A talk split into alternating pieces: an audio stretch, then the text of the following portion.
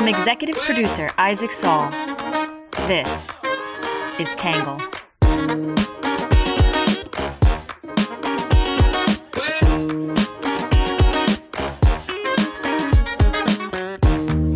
Good morning, good afternoon, and good evening, and welcome to the Tangle Podcast, the place where you get views from across the political spectrum, some independent thinking without all that hysterical nonsense you find everywhere else.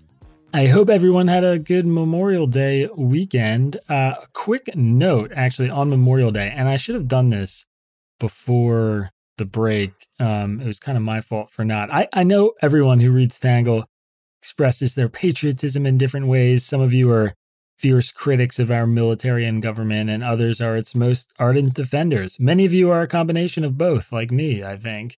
Uh, and assuredly, a lot of you are veterans of the military yourself.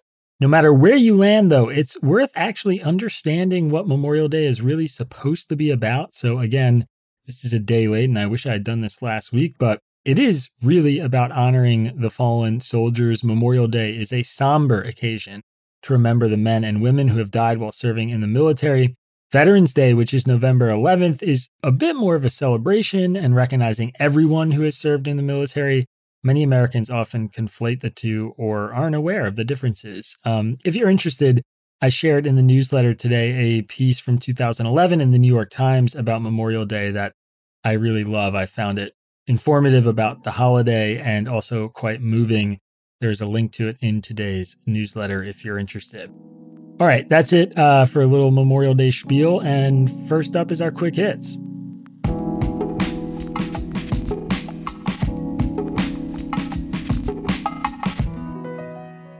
Number one, EU leaders said they have an agreement to cut Russian oil by 90% before the year is out.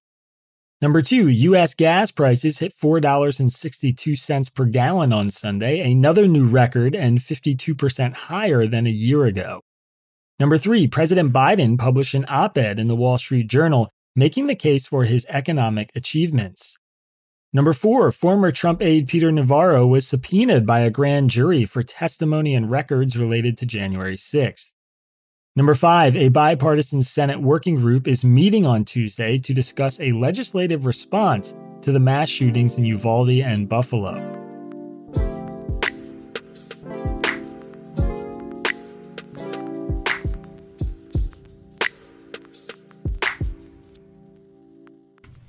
Two days after the mass shooting at Robb Elementary, the story of what happened when the gunman arrived on the campus has fundamentally changed. New video and audio is raising more questions about the horror that unfolded last week inside Robb Elementary School in Uvalde, Texas. As ABC's Morgan Norwood shows us, it comes as the tight knit community begins to say goodbye to the children who died.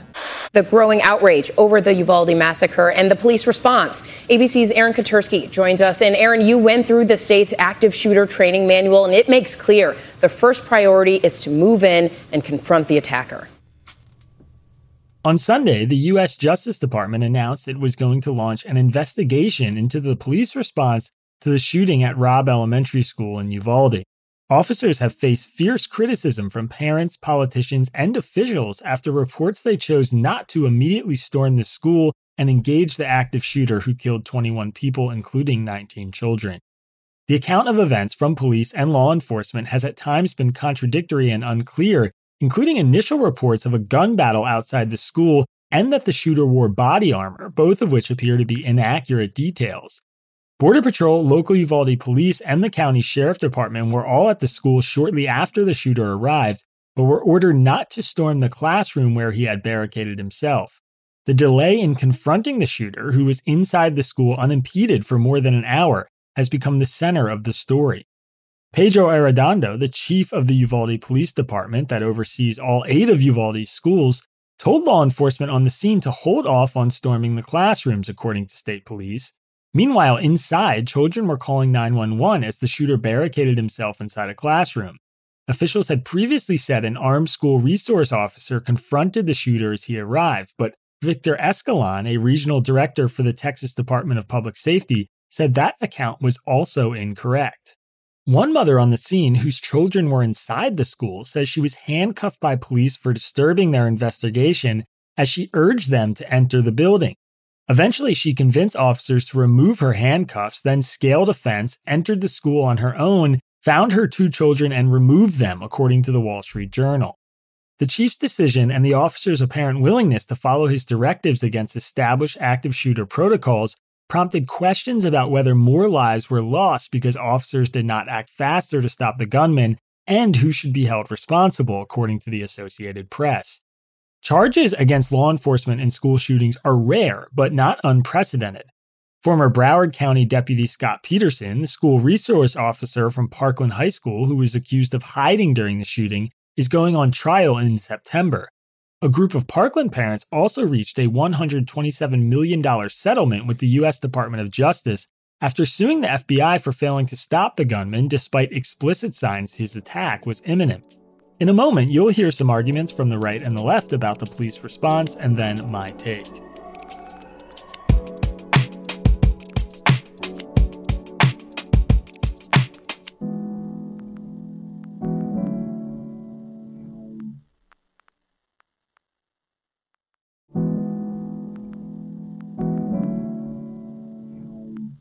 First up, I want to start with what both sides seem to agree on. On this story, there is significant consensus from the left and the right, both of whom criticize the actions of police and officers in charge at the scene. Across the political spectrum, professionals and commentators are wondering aloud about the current training tactics for active shooter situations and whether they need to be updated or if the officers on the scene simply failed to follow them. So, first up, we'll start with what the right is saying. The right said there is reason to be outraged. Many insisted that police must rush toward danger, and others said the response looked incompetent, cowardly, or both. National Review's editorial board called it the Uvalde outrage. Throughout the week, the official accounts of what happened on that fateful day kept changing. First, the shooter was confronted outside the school, then he wasn't. First, the shooter quickly entered the school, then he lingered outside for about 10 minutes. First, the shooter was pinned down in one classroom by law enforcement, then he barricaded himself inside. There's always confusion in the aftermath of a horrific event like a mass shooting, but members of the public were correct to ask whether they were getting the whole story. Perhaps the most egregious detail from the Texas Department of Public Safety Director Steve McCraw's account is that as many as 19 police officers were gathered in the school's hallways or nearby shortly after noon, but, McCraw said, they made no effort to breach the classroom door leading to this mind boggling exchange. A CNN correspondent asked, What efforts were the officers making to try and break through either that door or another door to get inside that classroom? McCraw said, None at the time. The on scene commander at the time believed that it had transitioned from an active shooter to a barricaded subject. The on scene commander considered a barricaded subject and that there were no more children at risk. Obviously, based upon the information that we have, there were children in that classroom that were at risk and it was in fact still an active shooter situation, not a barricaded subject. Keep in mind, the board said, the barricade was a locked door. In City Journal, James A. Gagliano said police must rush to the sound of the guns.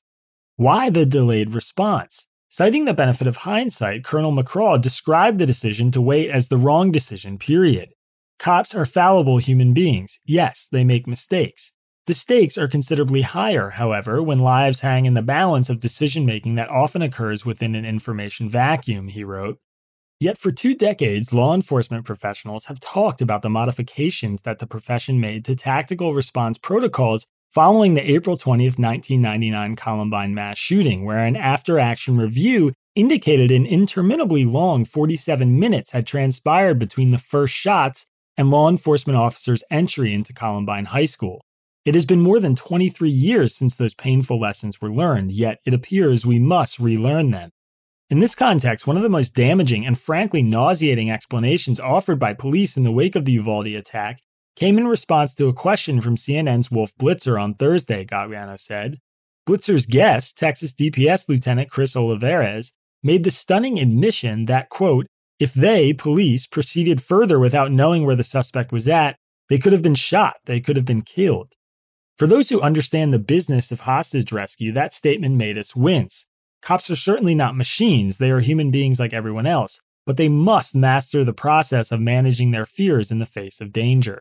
In The Federalist, John Daniel Davidson said a picture is emerging of extreme cowardice. During this time, about 78 minutes, as many as 19 police officers were reportedly in the hallway outside the classroom, while multiple students inside the classroom called 911 begging for the police to be sent in. But none came, Davidson wrote.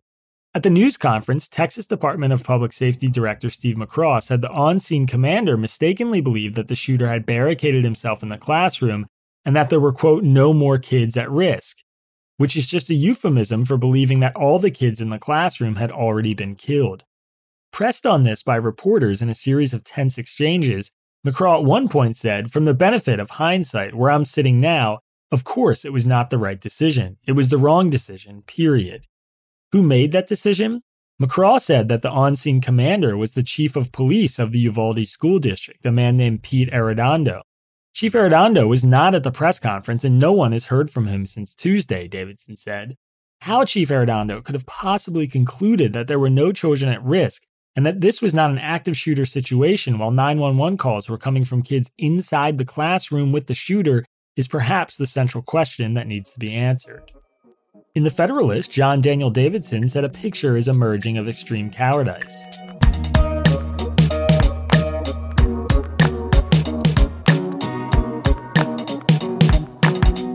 All right, that is it for what the right is saying, which brings us to what the left is saying.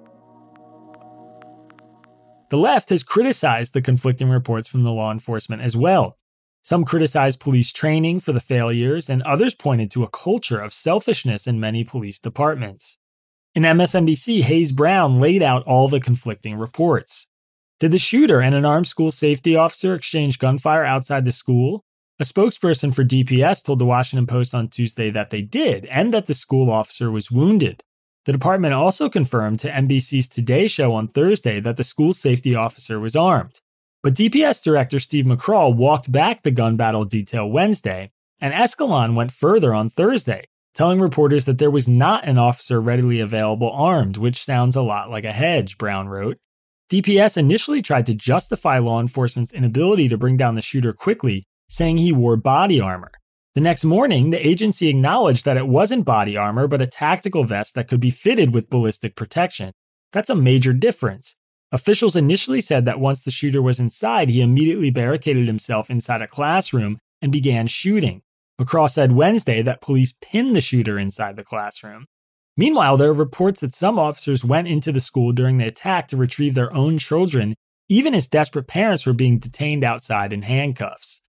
In the New York Times, former FBI agent Katherine Schweit said, I created the FBI's active shooter program, and the officers in Uvalde did not follow their training. In the past two years, the Uvalde School District has hosted at least two active shooter trainings, according to reporting by the Times. One of them was two months ago, Schweit said. Current protocol and best practices say officers must persistently pursue efforts to neutralize a shooter when a shooting is underway. This is true even if only one officer is present. This is without question the right approach. We need to understand why that protocol was not followed in Uvalde. I am still confident the FBI's focus on training to this standard was right, but I'm less confident in its execution. The officers who responded may have been unprepared for conflict, which can lead to fatal results.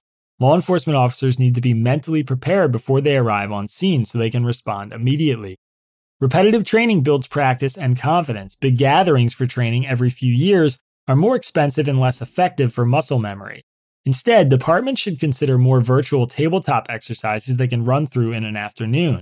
Have officers walk through schools and talk with one another about how they would respond. Require officers to check all their gear before they begin a shift. We also need to reevaluate how we advise students and teachers to react when an active shooter enters a school. After Sandy Hook, the federal government adopted the run, hide, fight model, which instructs students and teachers to run first if they can then hide if they must, and finally fight to survive. Today, schools at best are giving lip service to the first part of that mantra to run. Most schools that train for a shooting urge students, teachers, and other staff members to lock out or hide from a shooter, but almost never to run for their lives if they can. In The American Prospect, Ryan Cooper criticized the cowardly culture in policing today. What it illustrates is simply the cowardly culture of American police in action, he wrote. Contrary to the chest thumping rhetoric of police unions, they are neither trained nor legally expected to protect citizens in danger. In the pinch, they frequently put their own safety above those they are charged with protecting, even elementary school kids. As an initial matter, it should be emphasized that this school had done everything that conservatives and experts from the school safety consulting industry recommend. To comply with the 2018 Texas law passed in response to a different school shooting, the district adopted an array of security measures that included its own police force, threat assessment teams at each school, a threat reporting system, social media monitoring software, fences around schools, and a requirement that teachers lock their classroom doors. It didn't work, and neither did police on the scene rush in to stop the killer. Now, of course, this is the polar opposite of approved police tactics these days. After the Columbine shooting, where police waited outside for hours while a teacher bled to death, police are supposed to dash into the scene as fast as possible. They just didn't do it. The reason is the powerful fear instilled by other parts of police training as well as the overall police culture, he said. By and large, cops are taught to be in quaking terror at all times, to view the local citizenry as infested with violent criminals, and to prioritize their own safety above all else. The overwhelming focus is on threats to the police themselves, not the public. There's virtually no time spent on diplomacy, de escalation, or remaining calm under fire.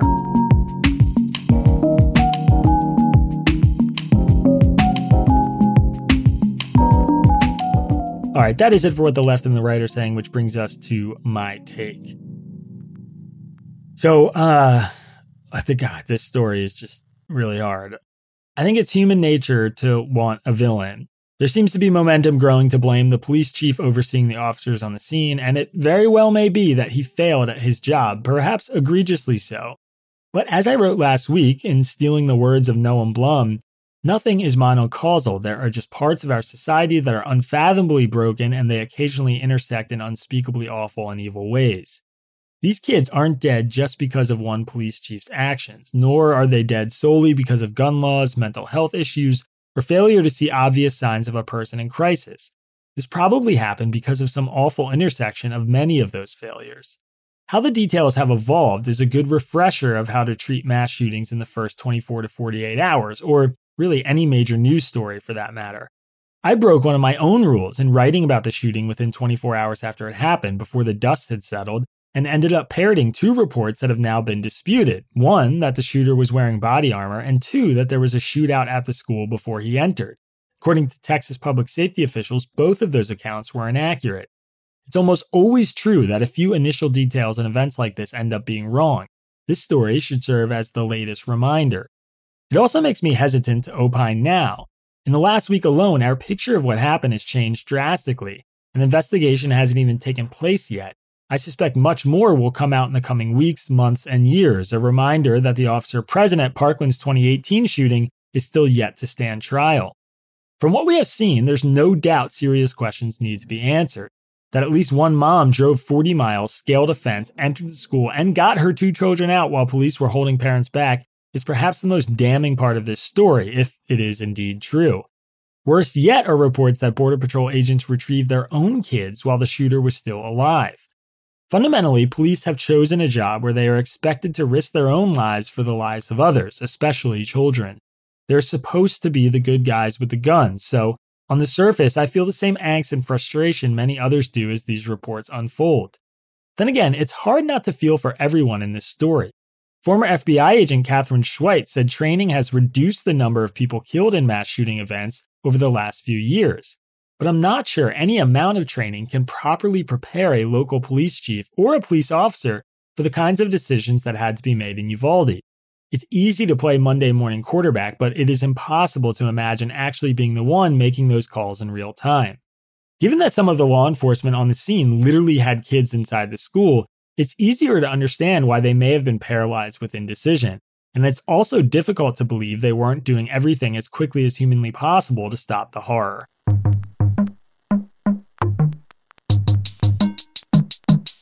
All right, that is it for my take, which brings us to your questions answered. This one is from Michael in Burnet, Texas. Michael said many pixels are spilled of late about various quote unquote threats to democracy in the US. They are often tied to election legislation. What do you think of the current democracy threat level? Is this yet more clickbaity absurdity?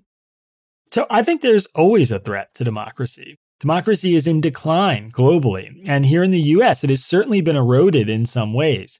A lot of powerful people want to maintain power, sometimes by any means necessary, and it's up to our checks and balances to ensure that we are always electing our representatives. It's also up to us. As always, though, I think the greatest threat to democracy is apathy of voters, followed closely by restrictions on their right to vote. So, is it clickbaity absurdity? Sometimes, sure. Comparisons of Georgia's new voting laws to Jim Crow were obviously overblown, but Georgia's record turnout this year doesn't mean the state is making voting more accessible. It could even mean the mere threat of voter suppression drove massive turnout, which studies have documented repeatedly. It's why I've said things like voter ID laws don't necessarily diminish turnout.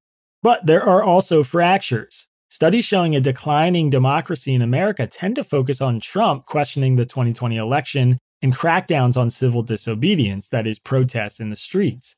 The US is still a high performing democracy, according to those same evaluations, and it even improved in its indicators of impartial administration of elections in 2020. The Stop the Steal movement obviously concerns me a lot. Politicians suggesting elections are illegitimate when they lose is always a threat to democracy because democracy fundamentally requires the people believe their votes are being counted fairly. Otherwise, they may resort to political violence, and, you know, that's not really democracy in action. This is why films like 2000 Mules and easily disprovable allegations of election fraud frustrate me so much. So I guess it really depends what you're talking about. I think democracy in the US is still healthy, but it's always at risk. I think democracy globally is in retreat, which is genuine cause for concern. And I think the most important part of preserving democracy here and across the globe is us, the voters, the people, demanding that we have it and that we elect our own leaders.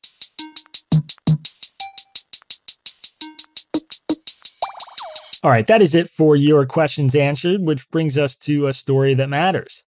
American school children didn't just fall behind in reading and math skills during the pandemic. Students are, quote, frozen socially and emotionally at the age they were when the pandemic started, according to a new report from the New York Times, which is based on a survey of school counselors from across the country. The Times interviewed 362 school counselors nationwide. 94% of them said students are showing more signs of anxiety and depression than before COVID 19, and 88% said students were having more trouble regulating their emotions. Nearly three quarters said they were having more trouble solving conflicts with friends. The Times has the story. There's a link to it in today's newsletter.